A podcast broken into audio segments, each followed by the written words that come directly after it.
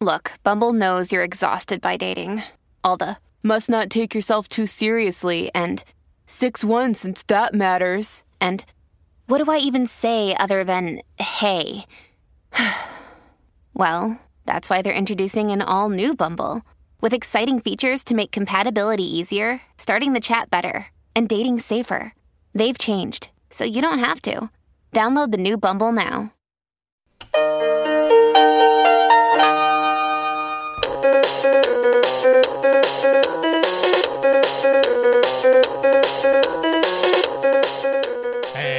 Everybody, welcome to Profoundly Pointless. My name is Nick Vinzant. Coming up in this episode, disasters and bathrooms. So this is where, you know, a disaster happens, you jump on a plane, you try to get to that community as the disaster is happening, and you're interviewing people, you're making observations about how the response is unfolding. You know, as you start to look back at what happened last year, you can see all of these different, what I call forks in the road, of where one decision or another could have been made. And nearly at every turn, the United States, particularly the federal government, made the wrong turn, right? That said, we still have a very long way to go before we're talking about any kind of like apocalyptic scenario. Um, and in that sense, we do have time to act. We do have time to make changes. I want to thank you so much for joining us. If you get a chance, like, download, subscribe, share. We really appreciate it. It really helps us out. So our first guest is an expert and has fascinating insight into things that we see constantly on the news. We are bombarded with disasters of all kinds, right? COVID, climate change, super volcanoes, meteorites, asteroids, hurricanes, tornadoes, floods, plagues, zombies, everything. There seems to be a new disaster happening somewhere every single day. But how do we actually study, learn from, and maybe even pre- prevent some of these disasters from happening? Our first guest is Doctor Samantha Montano. She's a disasterologist who studies exactly that. So what exactly is a disaster? Like what, what has to happen for it to qualify as a disaster? Depends on who you ask, but generally when we are talking about disasters, we're talking about a situation where something has happened, a community becomes overwhelmed, and they are in need of help to come from the outside uh, to help with things like search and rescue, opening shelters, uh, you know, addressing medical needs.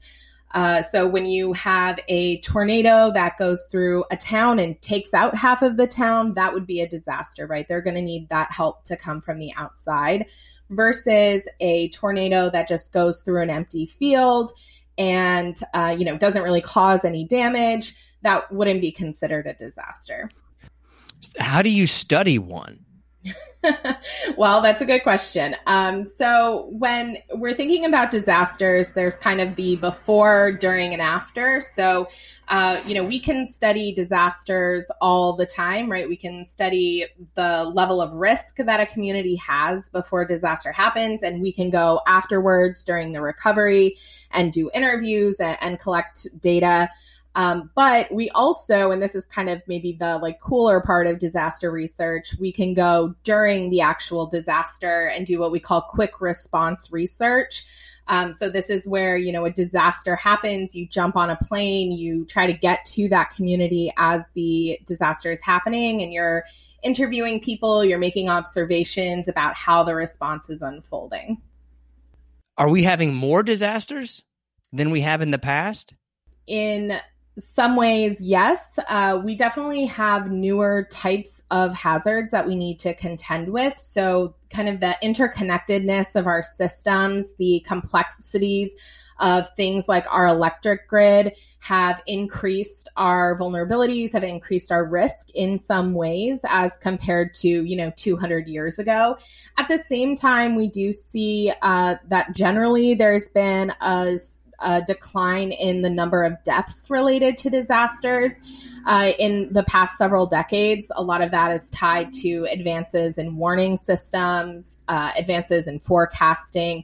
Um, so, you know, there are in some ways we're we're better off than we were, and in other ways we're also we are seeing an increase in risk because of uh, you know those interconnected systems, like I mentioned, but also kind of where we develop uh, in you know high risk floodplains, for example, um, and then of course climate change as well.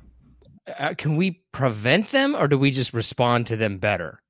No, we absolutely can prevent disasters, or at least significantly minimize the damage that they cause. So uh, within emergency management, we do something called mitigation.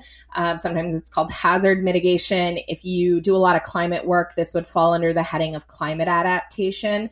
Um, but through mitigation, we can do things to uh, try to prevent disasters from happening. So we can, you know, strengthen our building codes. We can rethink our land use policies.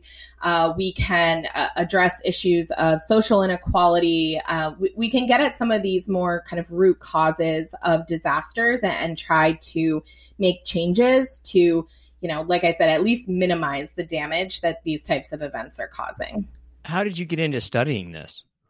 So I got my start in disasters post-Katrina in New Orleans. Um, I was in high school when Katrina happened, and I went down to the city to rebuild or to, you know, help with the rebuilding for a week. And I was just absolutely stunned by what I saw. I grew up in New England, and we just never had a disaster that size. Um, and so I had nothing to really compare it to.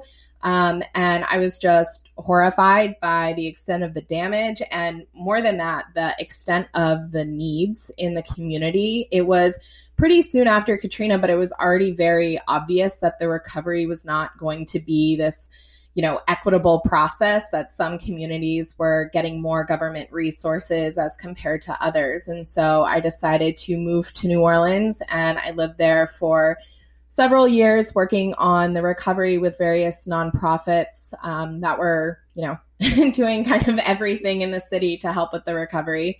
Um, and then while I was living there, the B P oil disaster happened along the coast. And so I kind of diverted my attention um, down to that response and eventually that recovery as well. And um, and as I saw those events unfold, um, and again, saw that inequality in how needs were addressed, I was interested in, in learning more about disasters, you know, understanding the history of why we approach emergency management the way we do. When you look at some of the disasters, is it more that everything gets wiped out at once, right? Like the power goes out, the cell service goes out, the water goes out, that all happens at once? Or is it a domino effect? Well, it really depends on the situation. Um, I think, you know, the winter storm uh, that has just uh, gone across Texas recently, um, I think is one kind of example of kind of a bit more of a domino effect, where you have one system that goes down and then you have issues with water, right? And that kind of uh, is more of what we, w- we would call like cascading.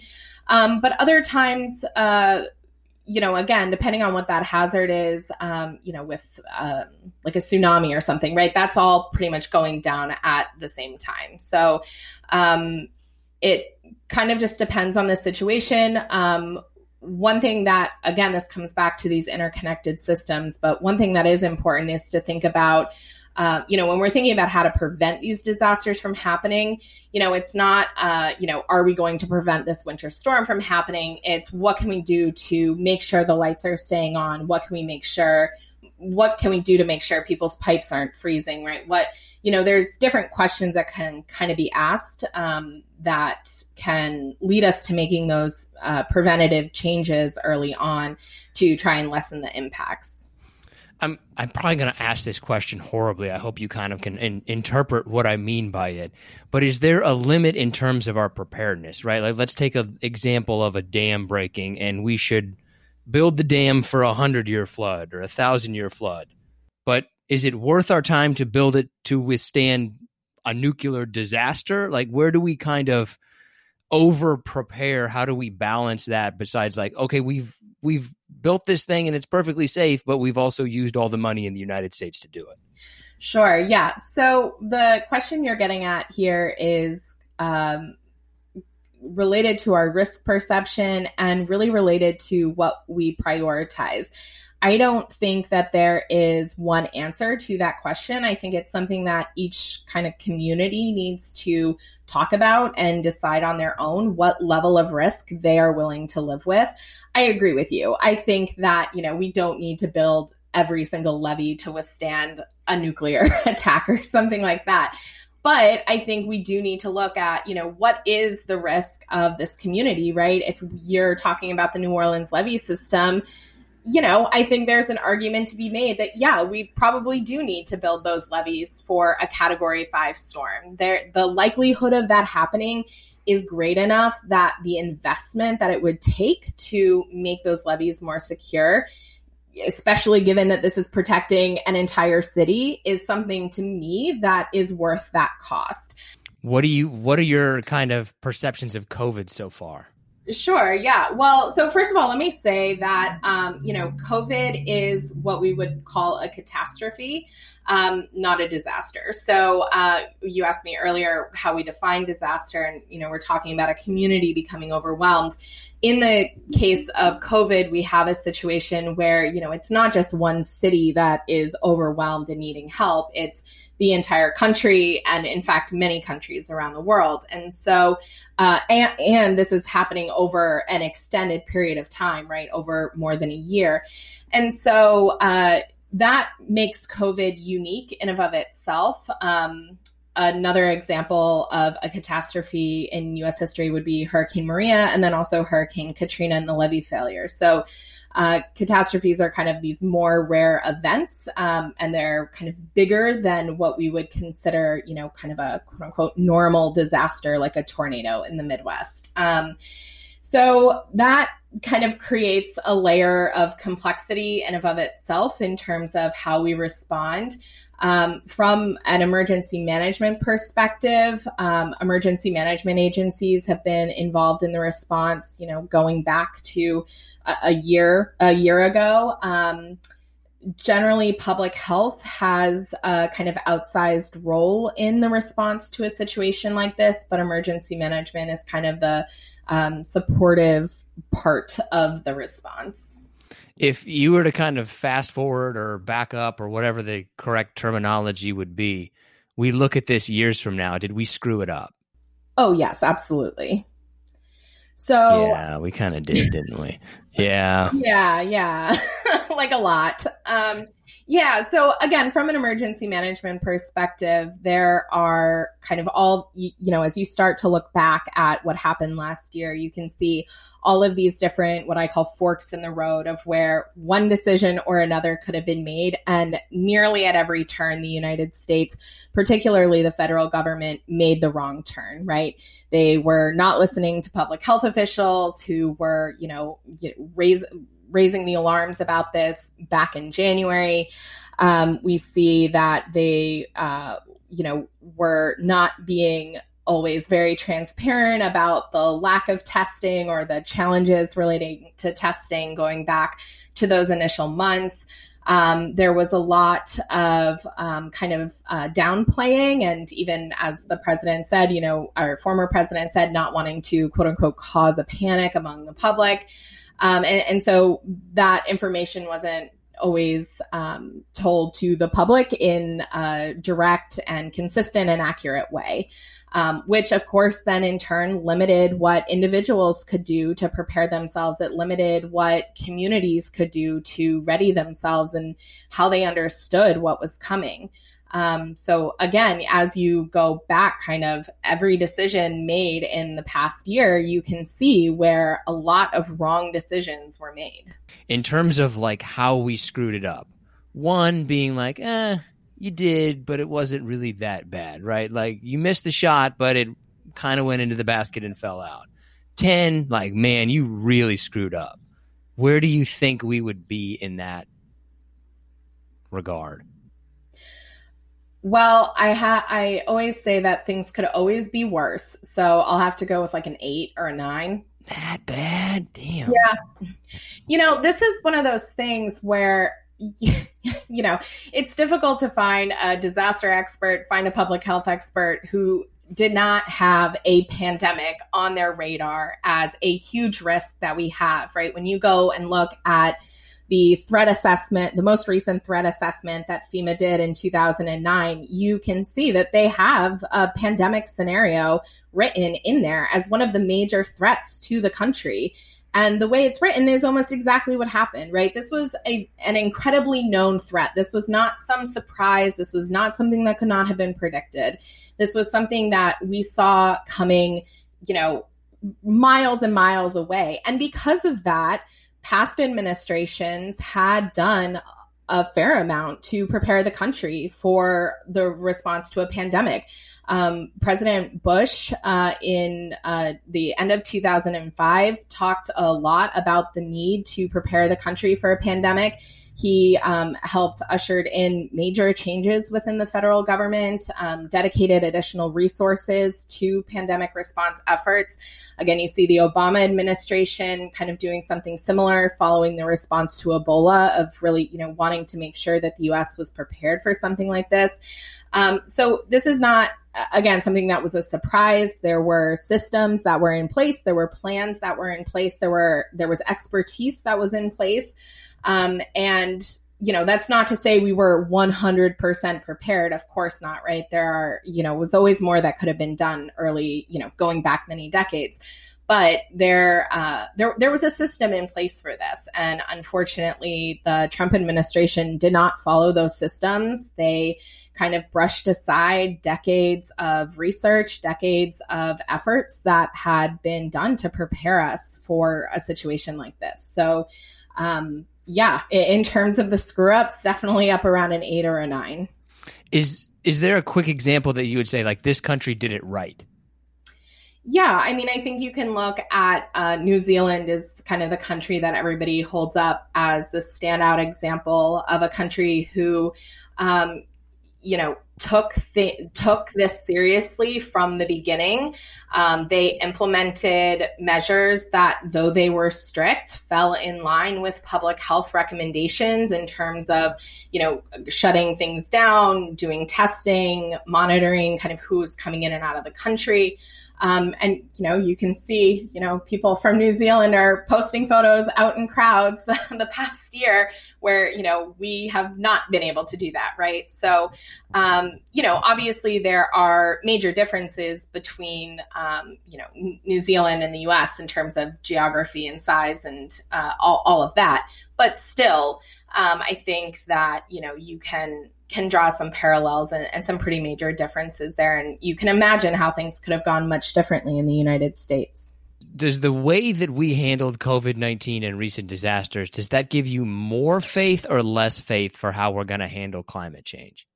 I don't know that it really changes my thoughts on climate change. I think that, um, you know, in the same way, many political leaders do not take climate change seriously. I think we've seen many political leaders not take the pandemic seriously, very often the same ones.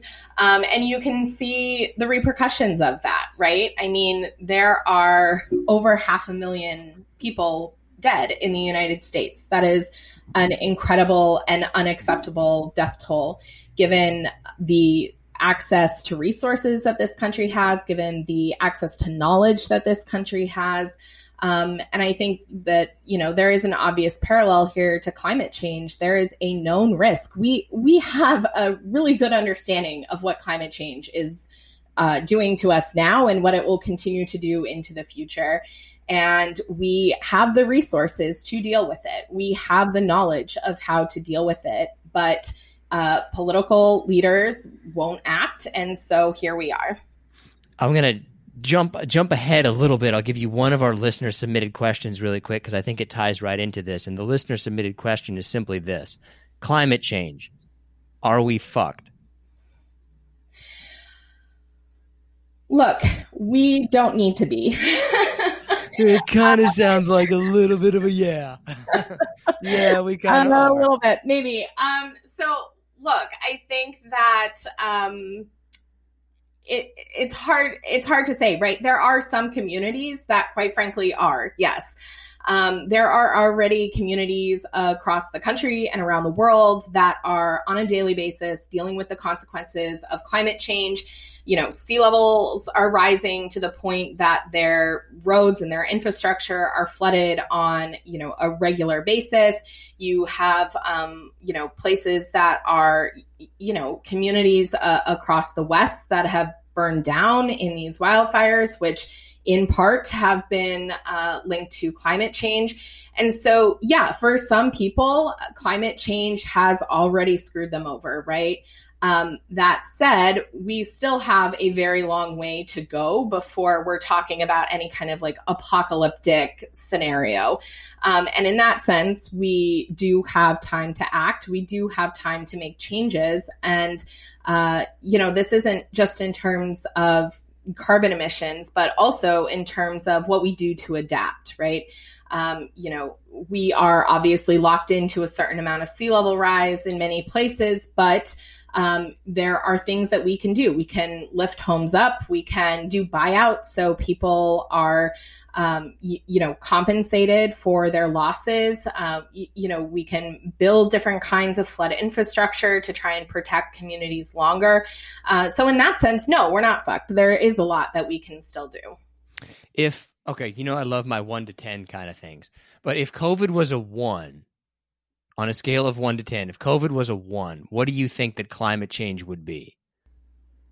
Uh, in terms of what could happen or in terms of our response to it? Let's say what could happen, like brace me for what we're getting into. It really, it depends on, it depends on our climate policy. As of now, I'd say we're headed towards like, I don't know, a seven. That's pretty bad. Yeah. It's not great. Where where would you okay on that scale? Where would you put the meteorite or the meteor or the asteroid or whatever the correct description is that hit the dinosaurs? Um, I mean, that would probably be a ten, right? Okay, like so, so we're not that screwed. No, but we're still pretty screwed. Not as, not as of now. Not as of now. We should probably do something about this here climate change, I guess. Yeah, it would be a good idea. Um, are you ready for some harder slash listener submitted questions? Yeah. What is the worst type of disaster? Like in terms of the type of it, like this, this is always going to be bad. This happens. Oh man, that's going to be bad. And let's leave climate change out because I feel like that dominates everything. I probably some kind of like, like a super volcano eruption would be like the worst of the worst. Oh, great. that's, that's right where that's just a couple yeah, hundred miles yeah. away from where I live. No big deal. Sure. I mean, look, any kind of situation where there is a risk to food supply and water supply in the long term, and that risk is, you know, global, especially, then that's the worst of the worst, right? That gets at our ability to even live. There's not like a lot of those though, right? No, I, it's not something I lose sleep over, so you should not either. Okay. Wait, is there... Okay, so there's the disaster level, the catastrophe level. Is there something above that? Uh, yeah, I mean, I would categorize it as like a mass extinction event. Oh, how do you like... How do you not be depressed all the time? Well... I don't worry about mass extinction events because if that happens, I don't intend to survive it, so I don't need to deal with it. That's a good philosophy, right? Like, smoke them if you got them. Kind yeah. of. Like, man, I'm done. You know, if you want to spend your time building a survival bunker, that's fine, but I'm not dealing with all of that. Is that is that worth anything, right? Like, should people really be doing that kind of stuff? Um... I mean, if, I, I think if somebody wants to do that, they can. Uh, I don't know that it's the best use of resources for them personally, but if that's what they're into, then go for it. I had some buddies that would, not some buddies, one guy that was like, I'm getting my survival bunker to protect myself. It's like, what? It's not just going to be your neighbors that come for you. It's going to be like millions of people, and there's nothing you can do when all of California decides to invade your hometown. Yeah, like your survival bunker ain't helping you, buddy. Yeah, no, I think that, you know, there's a really important distinction to be made between these like hardcore survival bunkers and, you know, a, like a realistic level of preparedness of like having extra food and water in your house. Um, But yeah, in terms of preparedness, also, I'll point out, it's not just what you do as an individual. Our preparedness is very much tied to com- like community preparedness and what we do as a community to prepare, the, you know, the resources we have. Uh, there's kind of a, a little bit of a myth about disasters as being this really like individualistic endeavor where we're all just on our own, but that actually is not what happens during a disaster. People come together, right? You're reliant on your neighbors, your community, your family, your friends. Um, you know, the response to disasters is actually this really like social experience. Most overrated disaster type of disaster, like, oh, people are always worried about this, but it's really not that bad compared to other disasters. Um, overrated. That's hard. Um, well, I don't know. It really depends on the situation. I feel like I'll offend somebody. No matter. Yeah, that's kind of like a. um, I'll say that um, slower onset hazards tend to, I think, kind of be more manageable in some ways. So again, at the risk of offending a lot of people in the Midwest, I'll say something like a, a, a slow duration river flood is something where it can cause extensive damage, right? But um, you have time to e- evacuate people, right? There isn't that same loss of life usually as compared to something like a tsunami where you have very little warning. So I think it, in like some ways, those slower onset disasters are, are easier to manage.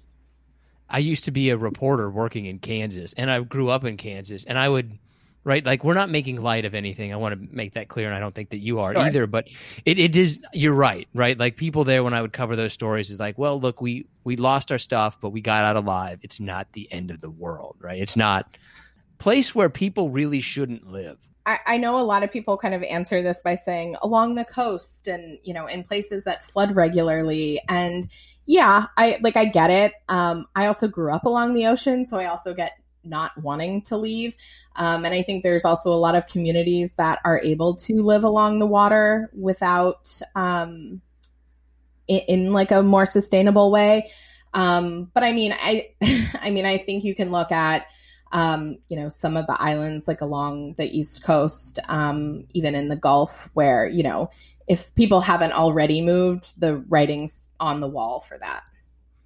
I live in Seattle, and people are always like, you should probably watch out, because if Rainier goes, you're basically a dead man. So, like, oh, good, good. Yeah. I like that one. You know, um, the thing is, is that every place has risk, right? And it's just, what is that risk? Is that, you know, is the earthquake going to happen while you're living there? You know, it's hard to say. So, um, you know, there's always some level of risk, no matter where you live. Is there a specific type of disaster or a looming disaster that you would say, like, oh, people stop talking about that, it's not happening? Well, I don't want to contradict myself, but I would say Yellowstone. um, you know, look, one day, sure, but probably not in our lifetimes. Again, not something I lose sleep over. Okay, these are the really fun ones or challenging ones. Best slash worst disaster movie. Oh, God. There are so many bad disaster movies. Um, I, it's hard to pick one. I generally don't like disaster movies, so I think they're all bad. Um, I will say, like, San Andreas with The Rock is not terrible. Um, I just watched Greenland. That came out recently. That one was okay. Again, not terrible. Is there one that jumps out in your mind and be like, ooh, if that happened, that's kind of what that would be like? Um, they all, they all have, er, well, I mean, like, well, that's a bad example too. No, they're all, they're all pretty inaccurate. Is there, is there any one that is closest, right? Like best of the worst, so to speak? Um, God. Um, I think the movie, uh, have you seen the movie Crawl? No. Okay. There's this movie Crawl, and it's about a hurricane that goes through Florida, and it's mostly about people getting eaten by alligators, but um, the That is the most accurate disaster movie. There are elements of that movie that are pretty accurate. Like the main character, she like goes back uh, despite evacuation warnings to check on her family member. Like she's calling other family members. They're, you know, doing mass evacuation. So in that sense, I think the movie is like pretty accurate. Um, but yeah, I mean, they're all they're all pretty pretty far off base. Um, I know you have a book coming up, Disasterology. Is there yeah. is there something about it that, you know, when you went and collected these stories and did the research, is there something that really jumps out at you about it? Yeah. So um, I wrote this book based on my experiences of going around to all of these different disasters around the country, either wor- working and volunteering in them or researching them.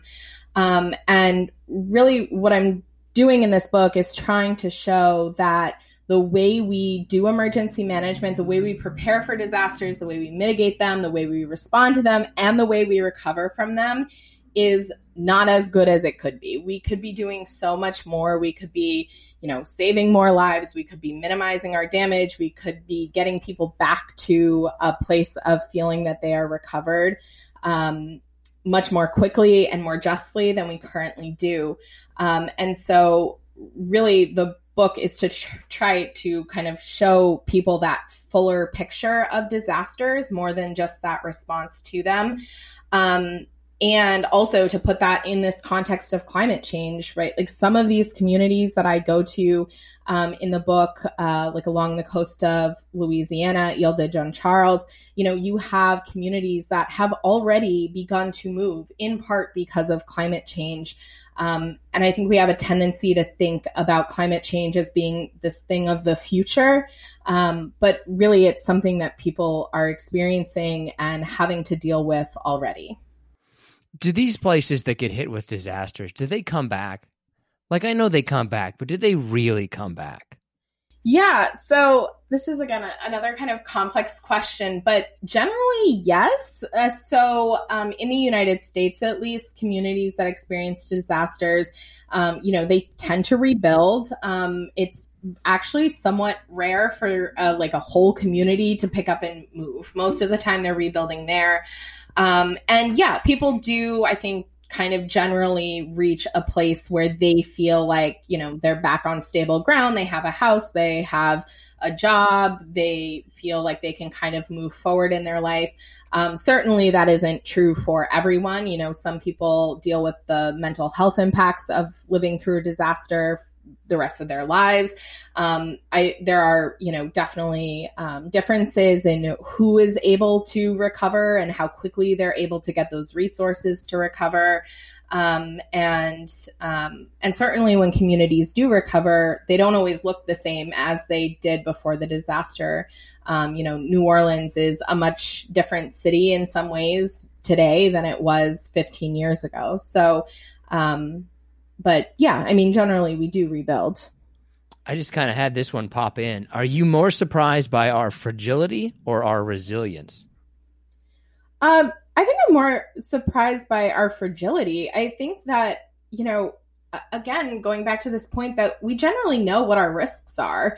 Um, you know, even something like the situation in Texas, you can look at the state of Texas's emergency management plans and see winter storms that knock out all the power written there, right? You know, these aren't surprises. And so um, it's, I don't know if it's surprising, but it's frustrating that uh, we aren't making these policy decisions that could minimize our risk, right? If we know that there is this huge vulnerability with the Texas grid, why are, why is that not being acted on, right?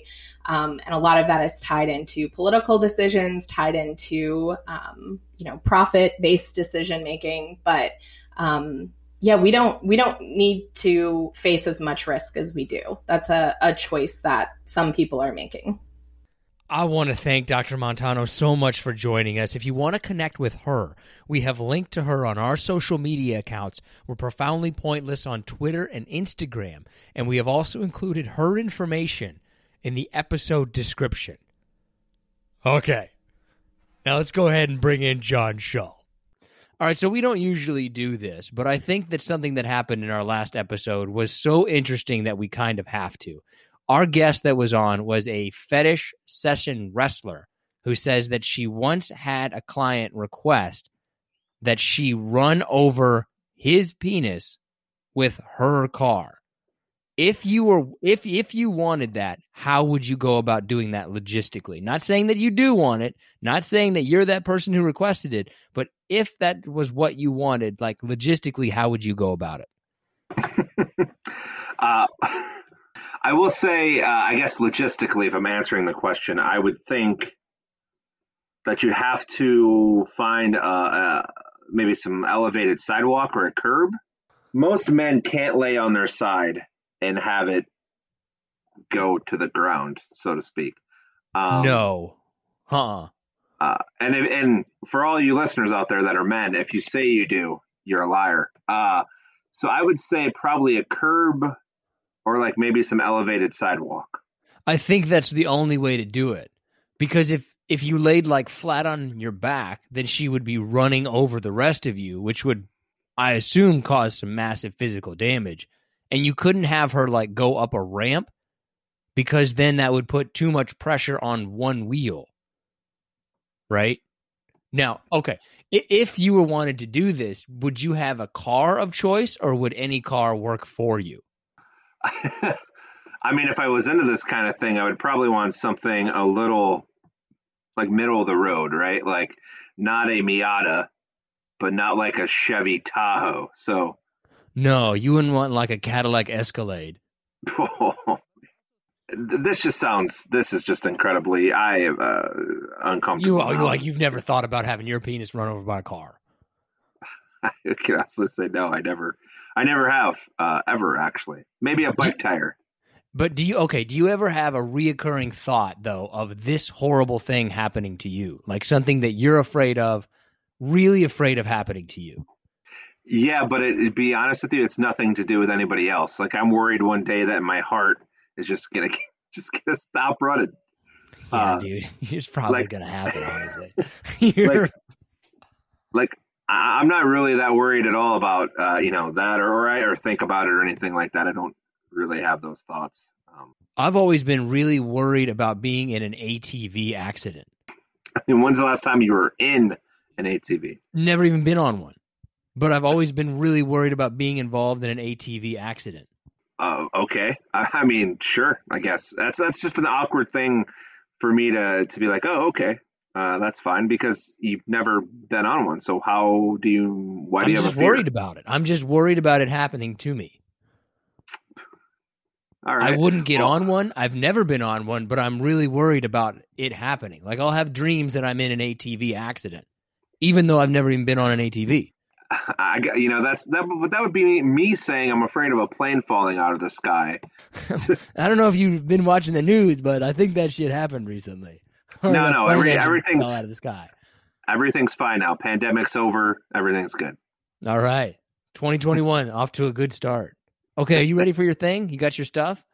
Yeah, I uh, I am locked and loaded, and I wish we had like a gun sound on here because I, that's how I feel right now. Like. We used to have one and you didn't like it. Well, there's a lot of things I... It was John's Fast Five. I don't remember how it went. Pew, pew, pew, pew, pew, pew, pew. Yeah, we did have a John's Fast Five. My son was on it and you didn't like it because my son was on it. So basically you don't like my son. That's not true at all. I can tell you this. I like the rest of your family a lot more than I like you. That's legit. I wouldn't have any argument with that. I'm the least – that's actually, that's a pretty easy thing. I'm probably the least likable member of my family. Where do you feel like you fit in on that category? Yeah, I mean, of course. I mean, my wife and my two little girls, I mean, I'm I'm like that uncle that nobody likes that just sits in the corner at parties. Okay, if no you, one talks to. If you if you extended it, though, on to the broader extended family, like Thanksgiving-style family, like, where do you think you rank in the list of likable members of your family? The whole family, like everybody who's going to Thanksgiving dinner. Are you in the top third, middle third, or bottom third? I mean, I should be in the top third, but I'm probably in the bottom third if you ask most of my family. Okay. In my opinion, I'm top third, but my family, I'm probably bottom third for whatever reason. So I'm probably in the top third if you asked my family, but I don't feel like I deserve to be any higher than bottom middle tier of likability in my family. Is that because you're one of the shortest? Actually, I'm one of the tallest. Well, there went that joke. I can't make right. fun of your family. Yeah, you can't insult Pop. You can't insult Granddaddy Vinzant. Oh, you're bringing up my dead mom again. What a dick. I never have, and I never would. You just did. You brought up my family. Just because my mom died. That's because my mom died this year. Go ahead and make a joke. I'm I'm sorry about that. Let's just uh, for those of you that don't. I like that we do these on video now, and I get to see your awkward skir- squirm. I'm here if you need anything, brother. Uh, okay, but when you say that to somebody, do you actually, all right, not good friends, somebody you kind of know, like, would you actually be there? Like, hey, I need you to pick me up from the airport, and it's just a coworker. Uh, yeah, I'm that. I'm that guy. I, I would be there for them, sure. Okay, you're a better man than I. You telling me that, like, if there was somebody that you didn't kind of, well, you kind of knew, and they were like, hey, I just need a quick favor, you wouldn't help them out? I think you would help them out. Mm, I would have to know in my mind that they didn't have any other options. If I knew that they didn't have any other options, then I would go do it. But if I also thought, like, you could, you could call Steve, then I would, then I wouldn't do it. But if I thought, like, okay, I'm the only one who can do this, I'm gonna go help this person out, then yeah. But otherwise, no. You, you're a good guy. We'll just leave it at that. You're not as much of an asshole as you appear on this podcast. Uh, all right, let's give some shout outs, shall we? All right, these are shout out, Tom. We're gonna start on Instagram here. Uh, Rachel Rivers, appreciate you. Caleb Brewer, Alex Moat, Lorenzo Good, Matthew Bricker, appreciate you checking us out. Uh, Luke Johnson, Jen Doust, Chloe, uh, with her, her handle is Just a Girl from East Whittier. Not really sure where that is, but shout out to East Whittier. Uh, Bill Blood and Bo Bro Bob, probably the best name I've I've seen in quite a while. So I'm just going to take another drink of my uh, my uh, Sam Adams Rebel I P A here. Not that they're wow, a sponsor. Wow, look at but... you, beer snob, going all the way out and trying the crazy stuff like Sam Adams. What are you going to try next? Bud Light? Uh, oh, boy. All right. Uh, let's see here. Some things for you to reminisce and, and think about here. Uh, do you do you sleep better when it's warm or cold? Cold. Cold one hundred percent. My, My wife is the same thing. I don't know if I believe that. I sleep to like where I'll start to sweat, and I and I like it. Like I like it warm. I'm not a cold sleeper at all. You like waking up all sweaty. Not that I that I like it, but it's just it's not the worst thing in the world to me. No. Do you wash your sheets after you wake up all sweaty? Uh, we usually wash them uh, once a week. I mean, there's a lot of there's a lot of things that happen in the shoal bed. Oh God. That's disgusting to me that you sleep in your own sweat. That's gross, right? I know, and it makes no sense.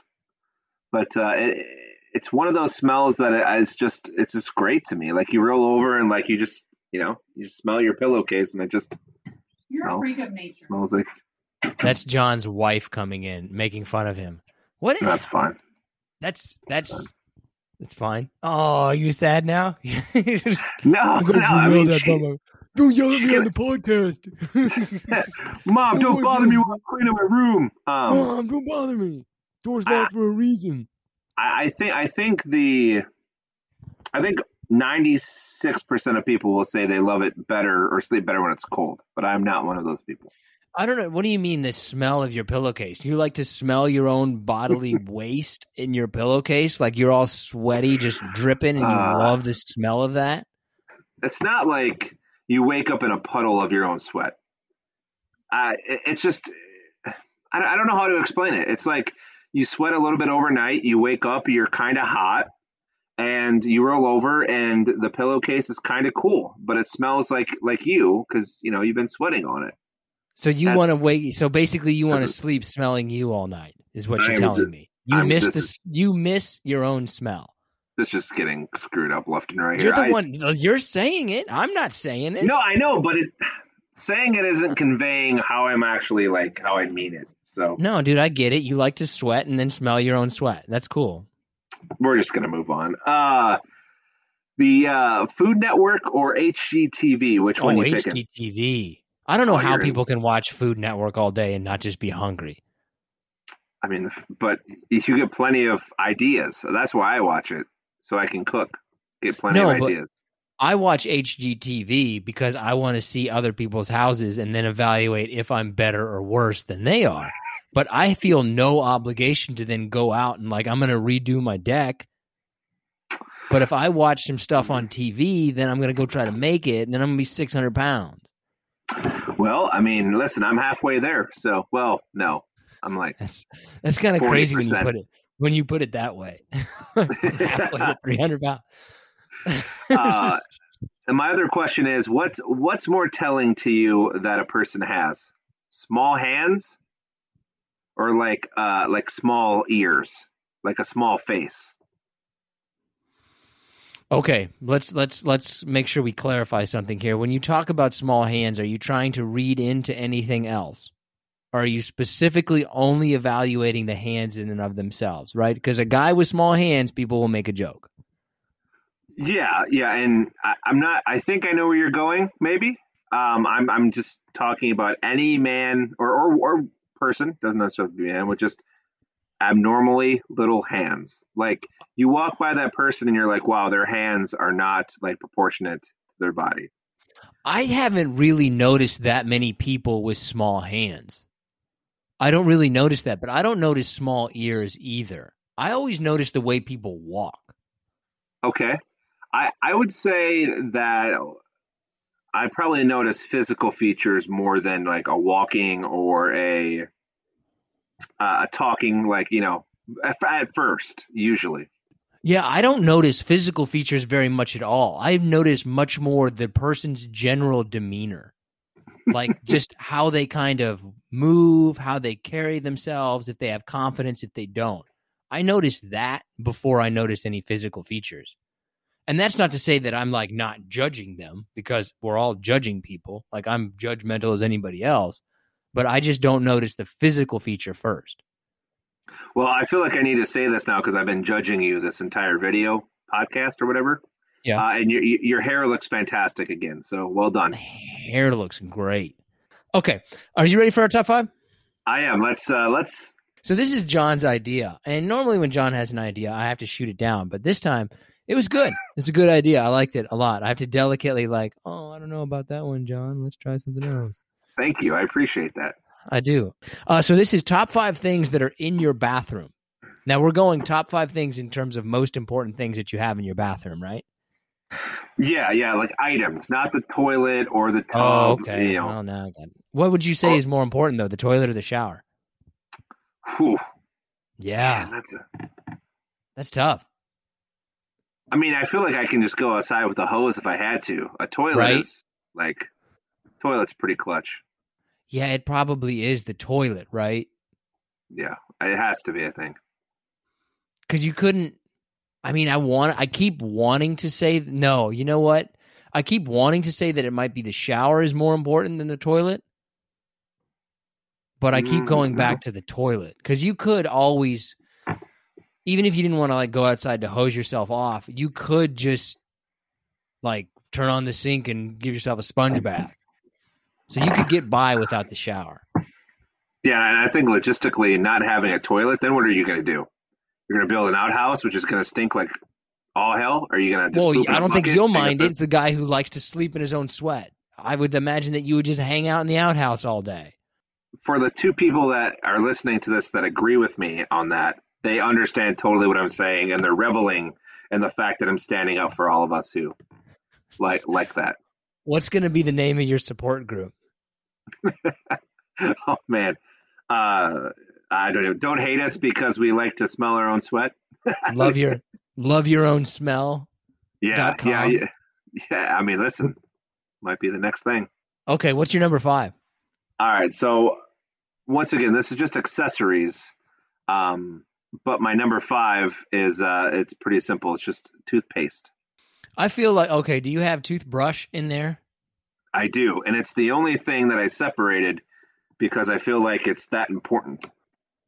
Hmm. I kind of feel, I, I understand what you're saying, right? You can, the toothbrush is more important than the toothpaste, but I do feel like they go together.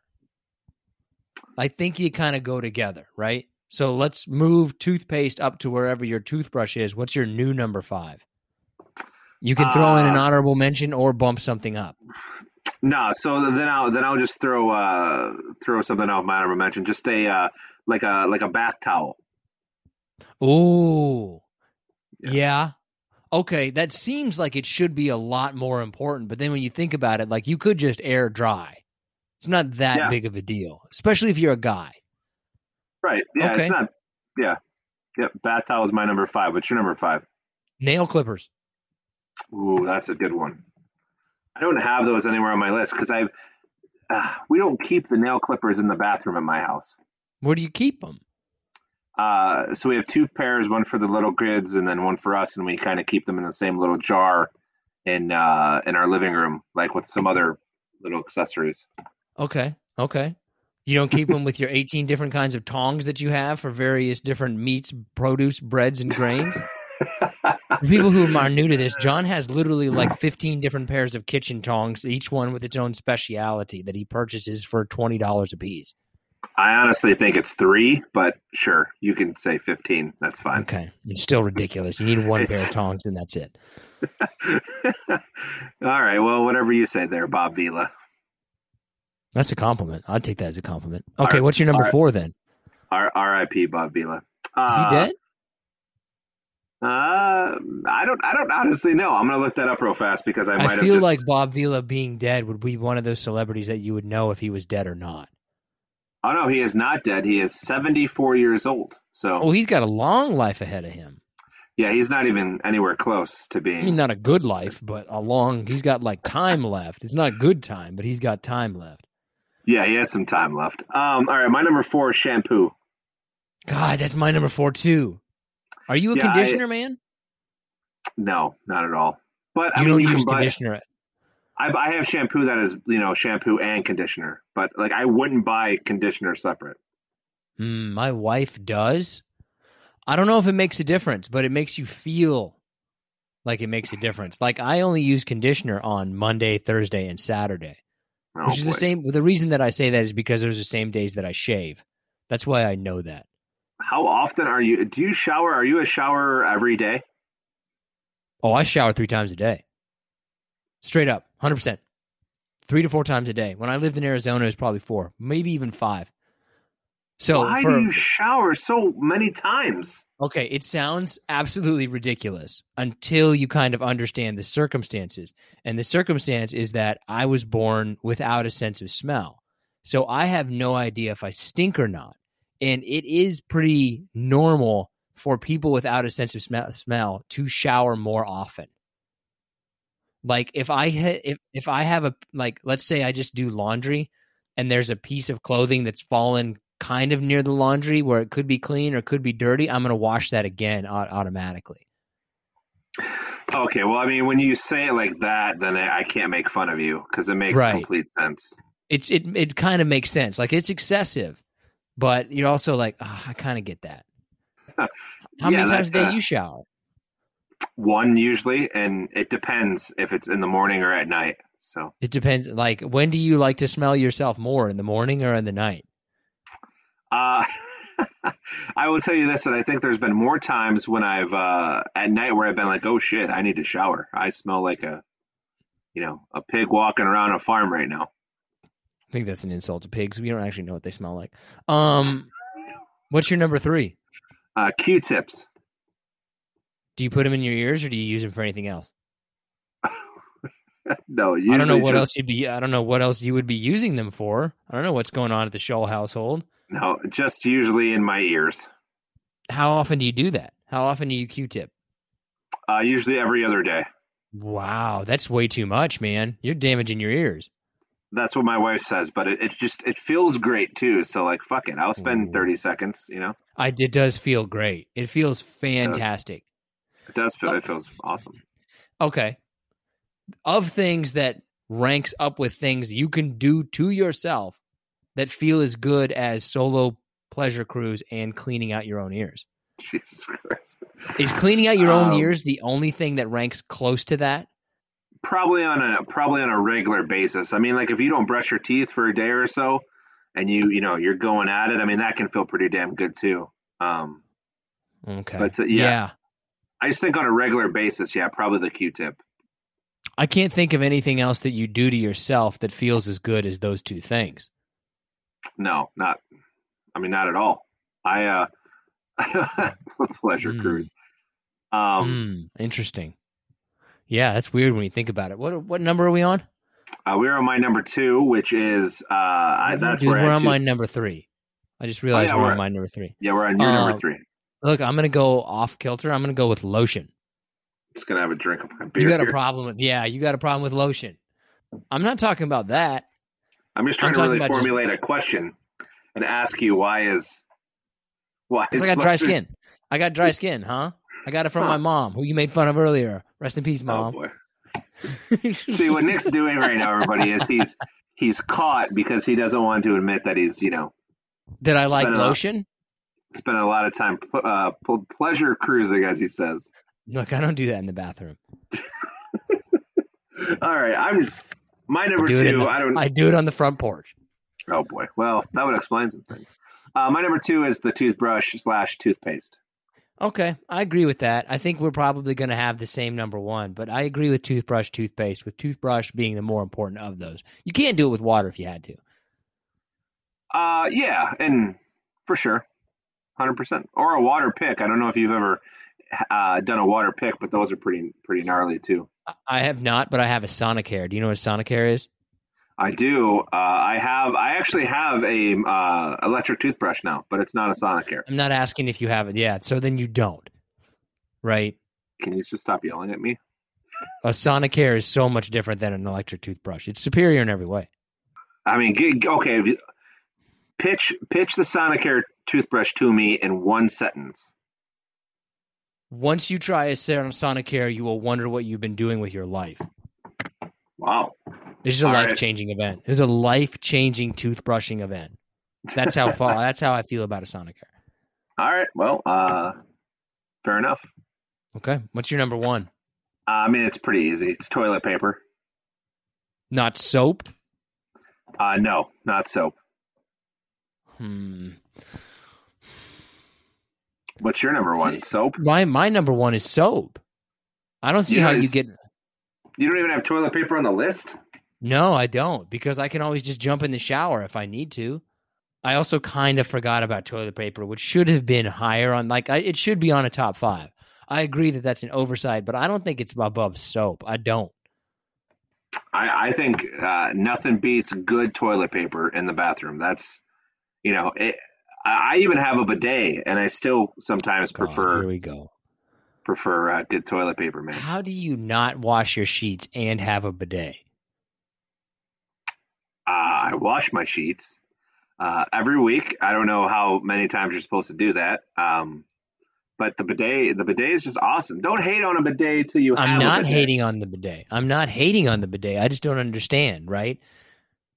It's like somebody who has a really expensive car and then buys cheap tires. I mean, I guess if that if that's if you want to go to that extreme, then yes. But okay, okay. Uh, what's in your honorable mention? You know, man, it was hard for me to come up with any kind of honorable mention. I don't really have a whole lot of other things. I have bathroom cups. That's it. Like little solo cups to rinse your mouth. What? Yeah. Yeah. It's, it's weird. What? Do you have those at your house? We do. We do. Like the ones that you have to go, it's not one that you just put in the dishwasher. Like you have one that you, you go buy where you, like throwaway bathroom cups because you can't well, be bothered to just put your mouth down by the sink like a normal person? First off, my daughters use them. So, you know. Okay, well, that. raise them right. Let's raise them right. Let's raise them right. Green planet, green earth, which I agree with. But there are some instances where, you know. Like what? Be... What instances is, is it's too dangerous? Listen, Captain Planet, I didn't know you were such a green planet over there. I'm not a green planet. It has nothing to do with that. It has everything to do. You know what it is? I'm that cheap. Like, we're, hey, I'm going to go buy reusable bathroom cups. For what? You can put your face down there or use your hands like a normal person or just drink straight from the jug, the Listerine thing. Like, just use the cap. I'm not going out there wasting five dollars. How much do you spend on bathroom cups a month? two ninety-nine. I mean, we only buy one package a month, and it gets us through a couple of months, I think. Where do you now? Do you keep all of them on the countertop, or do you keep some of them on the countertop and the rest underneath the bathroom sink? Uh, half and half usually. Half on top, half underneath. Okay, legit. If you were gonna go ahead and say that you put the other half like in another room, I was gonna have to. I was gonna have to say some stuff. Well, it's closet behind me actually is, is where the other half are, so. You know, I could actually me. see you like David. Wait, do, now, do you only keep the bathroom cups in one bathroom, or do you have bathroom cups in other bathrooms for your guests? Uh, no, it's n- nothing for the guests usually. Just, you know, okay. Yeah. Wow, that's selfish. All right. What else you got? I got nothing, man. I got nothing. You have no other honorable mentions? Not really, no. Not even deodorant? Ooh. That's a good one. Yeah, deodorant's not bad, actually. We'll add that and soap. I'll add soap to the list, too. Yeah, soap should be in the top five. Your oversight of not having soap in the top five is as bad as my oversight of not having toilet paper in the top five. That's got to be on there. Floss also needs to be on there. Floss should at least be, even if you're not going to do it, it should at least be an honorable mention. Yeah, or flossers, I guess. I use flossers. I don't think anybody still uses real floss. Like, you want me to wipe... The, Yeah. Ring that shit around my fingers. Get the fuck out of here. It's twenty twenty-one. Nope. I'm not doing that. The great year of twenty twenty-one. Here we go. I mean, all right. So John and I are obviously, well, biologically we are men. I don't know if we're men in any other kind of way, but I would think that some other things you could have would be like a curling iron, a blow dryer. Um, that's about it. That's about the only other things that I think really should rank up there. Uh, the hairdryer, I would say, probably, yeah. Yep. Okay. All right, dude, wash your sheets. Oh, okay. That's going to go ahead and do it for this episode of Profoundly Pointless. I want to thank you so much for joining us. If you get a chance, like, download, subscribe, share. We really appreciate it. It really helps us out. Would love to know what, what do you think is the most important thing in the bathroom? Nail clippers is an oversight. Because that's up there. Tweezers? That's also another good one. Seeking the truth never gets old. Introducing June's Journey, the free-to-play mobile game that will immerse you in a thrilling murder mystery. Join June Parker as she uncovers hidden objects and clues to solve her sister's death in a beautifully illustrated world set in the roaring twenties. With new chapters added every week, the excitement never ends. Download June's Journey now on your Android or iOS device, or play on P C through Facebook Games.